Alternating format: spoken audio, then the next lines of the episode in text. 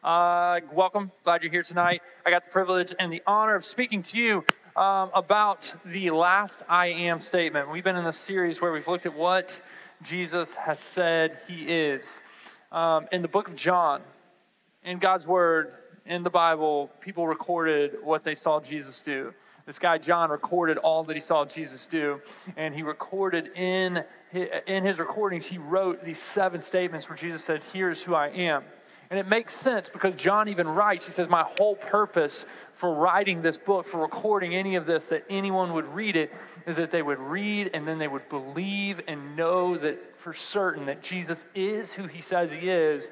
And so he's the one that records these I am statements that Jesus says. Um, and so we're going to look at the last one tonight. He has seven of them. We're looking at the seventh one tonight.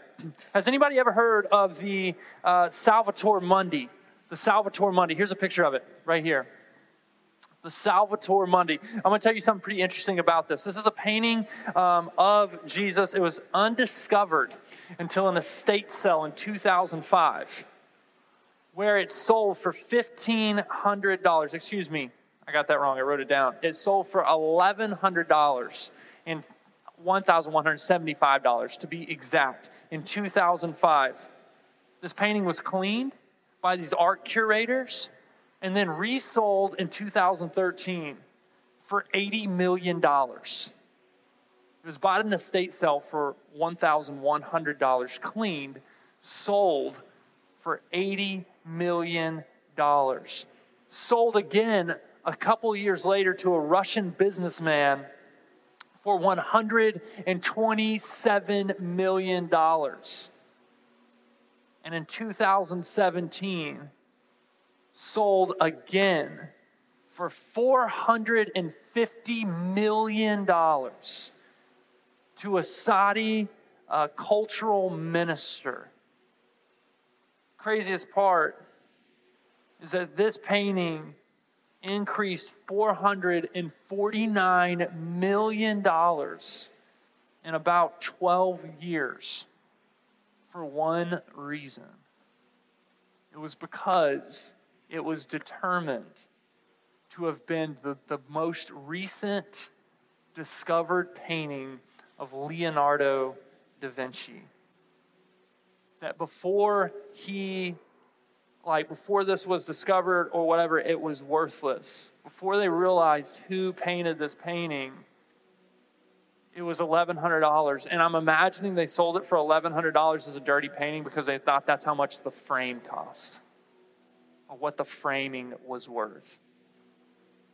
But when they found out who made it, they sold it, and, and it's the most expensive painting ever sold.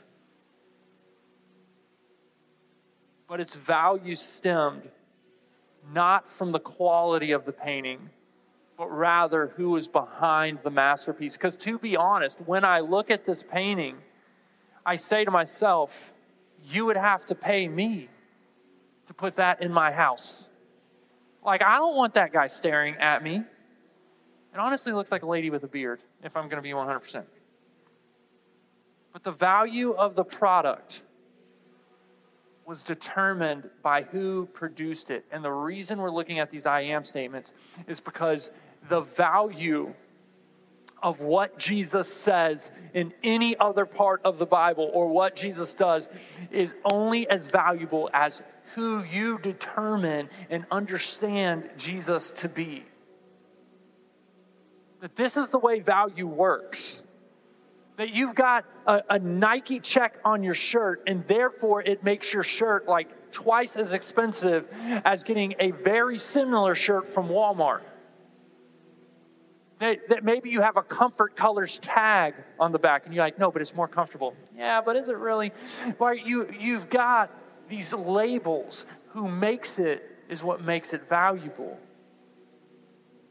And so you come to God's word and we sit down and we read about what Jesus does, but, but it's only as valuable as who we understand Jesus to be. And tonight in John 15, Jesus says, Hey, here's who I am. You need the backstory before he tells us who he is. The backstory is he was speaking to the people in Israel.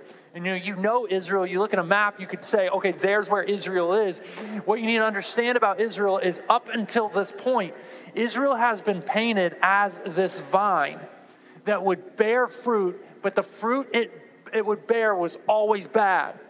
And so you could even go to uh, Psalms 80 if you want to kind of research this. Psalms 80, you don't have to go there now, but, but if you went there, like in your time with the Lord this week, you read Psalms 80, what it, what it reads is like these people are like, hey, you planted this vine. Like, would you restore us?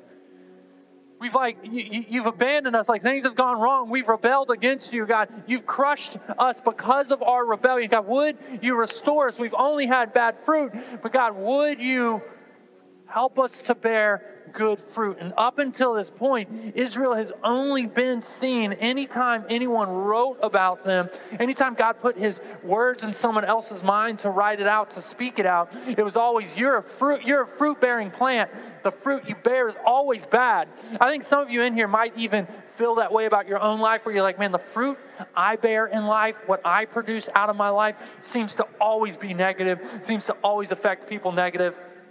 And so then Jesus looks at these people in John 15, and this is what he says He says, I am the true vine. You're no longer the vine anymore. I'm the true vine. And my Father is the gardener. And every branch, and you would look at people, look at you and me, and you would say, in every branch, in me that does not produce fruit, he removes, he cuts off. This is one picture of a branch that he paints. He says, There are those that are people, there are those people that are around the things of Jesus. They may come to church, they may be in the places and the proximity of people who love Jesus. They may be in people who in the proximity and do the patterns of people who are at church doing the things that are pleasing to Jesus. He says, but they don't actually know me. A good picture of this would be a guy named Judas. Jesus had 12 disciples, and he was teaching them and showing them and revealing them to himself. And, and 11 of the 12 were truly connected but there was one, though he was around the people of Jesus, he wasn't abiding in Jesus. No, he was abiding in what the world said would give him life. And so, what he did, he goes to the governor and the government officials and he says, You give me money and I will give you Jesus. They give him money. He leads them to Jesus. They take Jesus, they put Jesus on a cross. So, Judas may be the most famous disciple but it was because in him he was producing bad fruit. He was, he was a branch that was around and in proximity of Jesus, but never knew Jesus. He says, but then there's other branches. He says, but then every branch in me that does not produce fruit, he removes, but he prunes every branch that produces fruit so that it will produce more fruit. He says there's two branches. One gets cut off. They're not truly connected to me. They're not truly a life source to me. He says, but then the other one, he says, I, that one gets cut. That one goes through un, uncomfortable transitions. That one goes through uncomfortable periods in life, but it's for their benefit. That out the outcome of the pruning in their life, they would produce good fruit. These are people that, that as a result of their relationship with Jesus, that because of them knowing and trusting Jesus really with their life, that in turn they have lives that are characterized by the fruit that they bear. These are people that are known by their fruit and their fruit is and the fruit is of Jesus. See, here's the thing about fruit. I don't know if you know this. I don't know if any of you plant plants. I'm, I'm a big like vegetable garden guy. You may not take me as a vegetable garden guy, but I am. I, I love it. And like, I'm not really good at a lot of things, but I'm kind of good at growing things. I don't know why. And when I do grow things, it makes me feel powerful. Like, yes, I'm in control of your life. Anyway, the thing about planting like a tomato plant is I get to call it a tomato plant before it ever bears a tomato. In fact, when I go to the store and I buy either seeds or plants, they don't have fruit on them, but yet they're labeled as to what they will produce. See, see, that's the thing about it, is that this tomato plant, when it comes time to bear fruit, will not bear an orange. It will not bear a lemon or a lime. It will not bear a potato. It will only bear a tomato. And so I can call it a tomato plant because I know what plant it is. Because the DNA in the root ball system will force it to bear fruit. If it's going to bear fruit, I know what fruit it will bear. That it'll be a tomato plant. It can't help it. It's what is in it that causes it to produce this certain kind of fruit. And what Jesus is saying is he's looking at people and he's looking at believers and Christians and people who would say, Yes, I find my life in Christ. He says, Then you should understand that as I prune you and, and, and as I, I form you, you will bear fruit. And the fruit you will bear will happen naturally because of the Holy Spirit in you. And we will call it spiritual fruit. See, the thing about a plant that, that like may has some dead leaves, like I'm growing some cabbage for the first time this year, and literally this morning, or not this morning, today, I walk out there and there's a couple brown leaves. There's a good spot and there's a couple brown leaves. And, and the thing is, if you don't cut the brown leaves, what the plant wants to do is continue to send resources to the brown leaves in order to make them not brown anymore, in order to make them healthy. Even though I know, and I look at them like, those are dead, the plant is still using energy to try to revive a dead end. And so, as the gardener, I'm going to come around and I'm going to prune those off because then, when they're cut off, the, the plant no longer is trying to send energy to a dead end. It begins to send energy to the life giving part of the plant. And, and, and, if the plant could speak, it'd probably say, like, yo, that wasn't the most comfortable thing, how you just kind of pinched off the leaf. But yet I know and I see as the gardener, no, this is actually going to be really good for the plant. That it will bear more fruit because of this.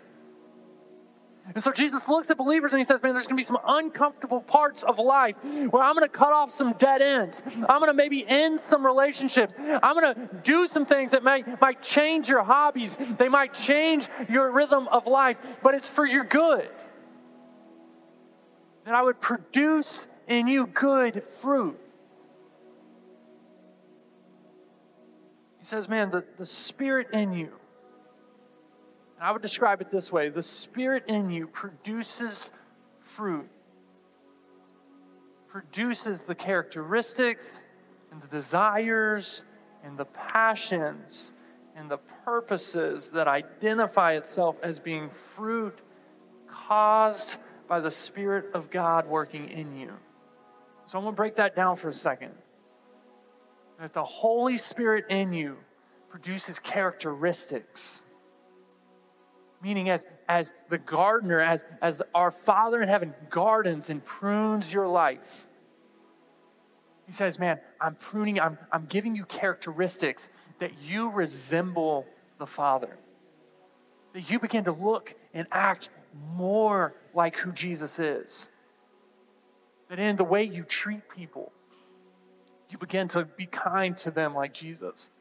In the way that you love the unlovable, in the way that, that you care for those around you. He says, man, it's more like Jesus. And, and then he's also, I'm going to change your desires, that the things you actually like to do, the places you actually find joy in, would be the things that Jesus would find joy in doing. And I think of a student, I had a former student, he came and he hung out with me for a little bit, and he doesn't know Jesus. And I was asking about his relationship with Jesus. This is a person who, who I actually baptized at one point, who, who claimed to know and want to follow Jesus, who, who doesn't. That's what he said to me. He says, Man, I don't, I don't know if I would want to do that. He says, Because that life just looks boring man, I get to go on all these wild like escapades in college. I get to go do all this stuff. And, and he doesn't even see like the ripple effect of his actions, of like how that's causing people hurt and how that's hurting him. But here's the deal his desires have not been formed by Jesus. He's still blind to that. That it should produce in us characteristics and desires and then passions. That your life goal your life purpose should be that of what Jesus wants. But Jesus changes that so that it would align with that. He says, That is the fruit that works in you. Galatians 5 would say, This fruit, here's what it looks like it's love, and it's joy, and it's peace, and its patience and its kindness and its goodness and its gentleness and its self control. He says that's the fruit of the Spirit in you. That those who are connected to the vine, he says that I'm pruning that you would bear good fruit. He says the fruit I would desire for you to bear, that the Holy Spirit, like a tomato plant, will automatically bear out of you, will be of love and of joy and of kindness and of faithfulness and of gentleness and of self control. Says, but it comes through pruning. And in verse 3, he says, And here's how you are pruned. And so he's looking at his disciples and he says, Hey, there's, there's a gardener. He's, his father's in heaven, and or my fa- it's your father in heaven. I'm the vine. You're the branches. You will be pruned. He says, But you, verse 3, are already clean because of the words I've spoken to you. He says, Though my word, is what prunes your soul. He says, It's my word. That John didn't record and said, Well, let me record his words. That you would be pruned by them and know them. He says, My word is what prune, is the, does the pruning work of God in you. Hebrews 4:12 would describe God's word, which is another letter written by Paul who, who would describe God's word as saying, "Hey, it's like a double-edged sword that when you read it and when you intake it and the Holy Spirit does a work in you, it says it cuts deeper than bone and marrow." It says it separates and it reveals and it, and it, and it, and it shows you with clarity and who you are and who God is who He's calling you to be. That when trials come and you begin to react wrongly to that, God's word brings conviction and says, no, no, no, not, not like that. Not, that, that's not how Jesus responds. That's not how you respond as a child of God. God's word, when, when, when hard things happen and there's hardships, the word cuts through that and it brings encouragement. It says, No, don't lose hope. Your life is not here. This is not eternity. This is not forever. This hasn't brought your father off of his throne. That God's still in control and he still sees you and he still loves you and he still knows. That God's word brings that. It prunes you. You don't have to react to tragedy the way everyone else reacts. You don't have to respond to hardship and fending for yourself because you have a father who fights your battles. God's word prunes you. That in temptation, it brings strength. You don't have to make those choices that you know aren't right to prove yourself as, as, as valuable because you know your value. That in temptation, it, it says, hey, the Holy Spirit within you, man, is, is providing you and showing you a way out. You don't have to give in to that. But there's a different way. And when you give in to temptation, the Word of God reminds us that, that the throne of grace is a throne of grace. That you can walk to the Father and find healing it prunes and it works and it begins to, to mold and shape. He goes on and he first says in verse 4, he says, So therefore remain in me, and I in you. Just as a branch is unable to produce fruit by itself unless it remains on the vine, then neither can you unless you remain in me. He makes it clear here. He says, Here's how you can be uh, effective and productive in your life. He says, Remain in me. Don't run far from me. Stay near to me. He goes on, he says, I am the vine in verse 5, and you are the branches. And the one who remains in me and I in him produces much fruit. He says, because here's why you can do nothing without me. He says, our effectiveness in this life to live for Christ well, to be someone who actually is life giving to the people around us. Our effectiveness is dependent on our regular interaction with Jesus. He says, You have to remain in me. That our effectiveness is dependent on our interaction with Jesus. That if the branch is connected, then fruit is inevitable that it has to happen. He says, but here on the other side, verse 6 if anyone does not remain in me, he is thrown aside like a branch and he withers. They gather them up and they throw them into the fire and they are burned. He says, if you do not know me, if you are the Judas, maybe you don't go sell me out actively but maybe you've just been around the things of Jesus, but never abided in Jesus. He says, There comes a time in life, probably at your death.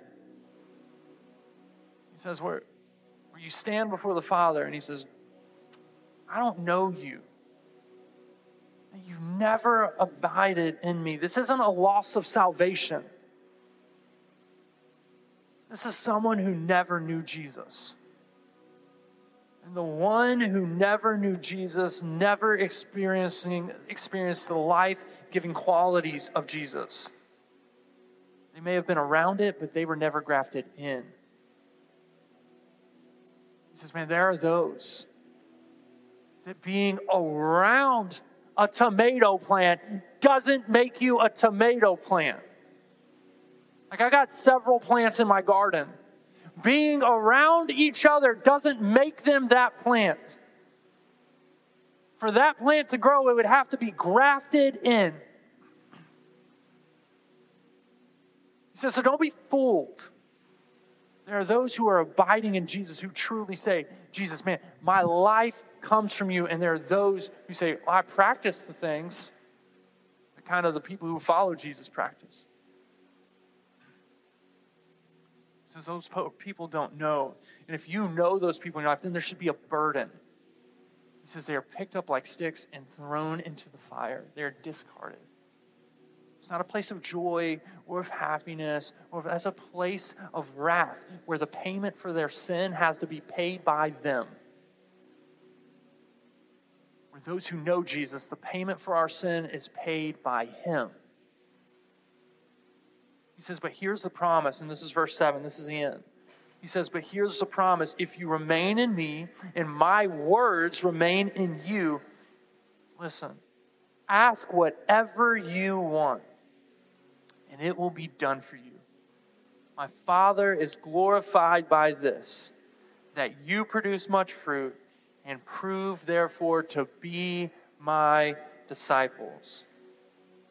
He says, Ask to produce much fruit asked to produce much fruit.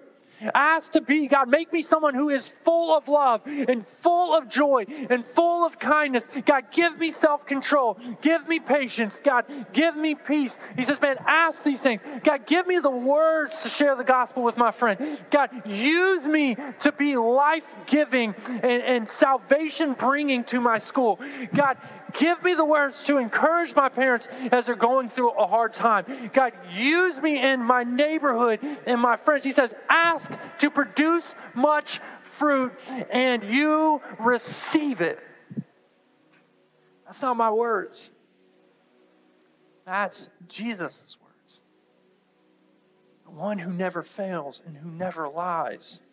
He says, and as a result, the spiritual fruit caused by Christ in you and in me really benefits everyone and really gives glory to God. That people really are benefited by your life and the product of your life. Like, how cool would that be to be able to go around and confidently say, like, yeah, people benefit because of what Jesus is doing in me. It's not about me, it's about what Jesus is doing in me. And I'm really benefiting people, and God, who is in heaven, is really getting glory. People are like, bro, this is much bigger than you. There's someone much greater than you. Someone is at work in you, and I want to know that person, and I want to experience their love. He says, man, you're giving God glory by your life, by the fruit of your life. He says, man, that is an option. And as a believer, he says, no, that's the DNA that's being written on your soul. You would be someone who produces spiritual fruit. So, what does it look like then for you and I to abide in Christ? What does it look like for us to actually abide? Here's what, here's what I'm gonna I'm, I'm gonna say. Um, to abide in Christ as Christians takes us truly filling our lives with the things that stir our affections for Jesus. So I'm going to share a really quick story, eh, and, then we're going to go to our community groups. When I was like six, seven, I up until that point, I grew up around a lot of horses, loved horses, like loved to ride horses, mainly through the woods, and like like just like cowboy dream, right? I loved it from Texas. That's where I wanted to be, what I wanted to do. My dad got a new job. We moved away, lost all the horses. But we did have a saddle, and the saddle was in our garage. And so, on occasion, um, totally unashamed, I would go into the garage and I would just smell that saddle. And you're like, bro, you're weird. It was super weird, but satisfying. I would smell that saddle, and here's what would happen is that I would instantly be like, like time warped to a, a moment of, of pure joy where that smell would come back and I would remember, and all the memories would flood into my brain of that fresh leather. It smelled like fresh leather and horse. Like that's what the saddle smelled like. And it would all come back. And I would do that like once a week. I'd just go out there and like, ah, I like that saddle again. Let's go smell that saddle. What it was doing was it was stirring my affection for something I loved. For you and I to abide in Christ, I would say it, it, it, takes us looking at our life and finding things and finding places that stir our affection for Christ. So, so what that means is we go and we, we get around people that love Jesus, that remind us of, of how great God is. That maybe we, we read things or we listen to things, we get in places and do things that then remind us, man, God, you are so great and you are so holy and you are so patient and you are so kind that we would get around people and in places that would stir our affections. The music choices we choose to listen to is music, God, that, that would, God, will you just stir my affection? Now remember your forgiveness. Now remember your holiness. That God, I would abide in you. That I would trust and lean on you. That I would depend on you. That I would spend time reading your word, God. That I would soak it and abide in you. That I, would, I remember who I am and who you are. That we would abide in him. And so I'd ask, are you really abiding in Christ like a branch to a vine? John 15 says this, and this is 11, last verse, says, I told you these things, all that we just read. I told you these things so that my joy may be in you and that your joy may be complete. Jesus says, My whole purpose, my whole purpose for you is that my joy would be in you and that your joy would be complete. Not that you would have more anxiety in you, or more depression in you, or more self confidence issues in you, or, or, or, more identity issues in you. He says, No, no, that my joy would be in you, and therefore your joy would be complete. He says, The life in Christ should be a life that is overflowing with joy, that my joy is in you, and your joy is complete. He says, So would you abide in me? We're going to go to our community groups for like 10 minutes. We're going to talk a little bit about this. I want I just challenge you to go with that on your mind. Let's pray. God, we love you. We thank you for this time. I thank you for your word. I thank you for your promise. God, thank you for revealing us the heart of the Father. That it is about his joy being in us, God. Your joy being in us. And our joy being complete. God, let, thank you for letting us come to the throne of grace. For your patience and your kindness with us and your mercy towards us. God, would we bear much fruit? Would we be people of love and of joy and of patience? God, would you receive the glory in that? Would you change us and work through us? God, those in here who realize they are a branch near the vine, but they are not abiding in the vine, God, would you put a burden on their heart to know you? Jesus' name, amen. All right.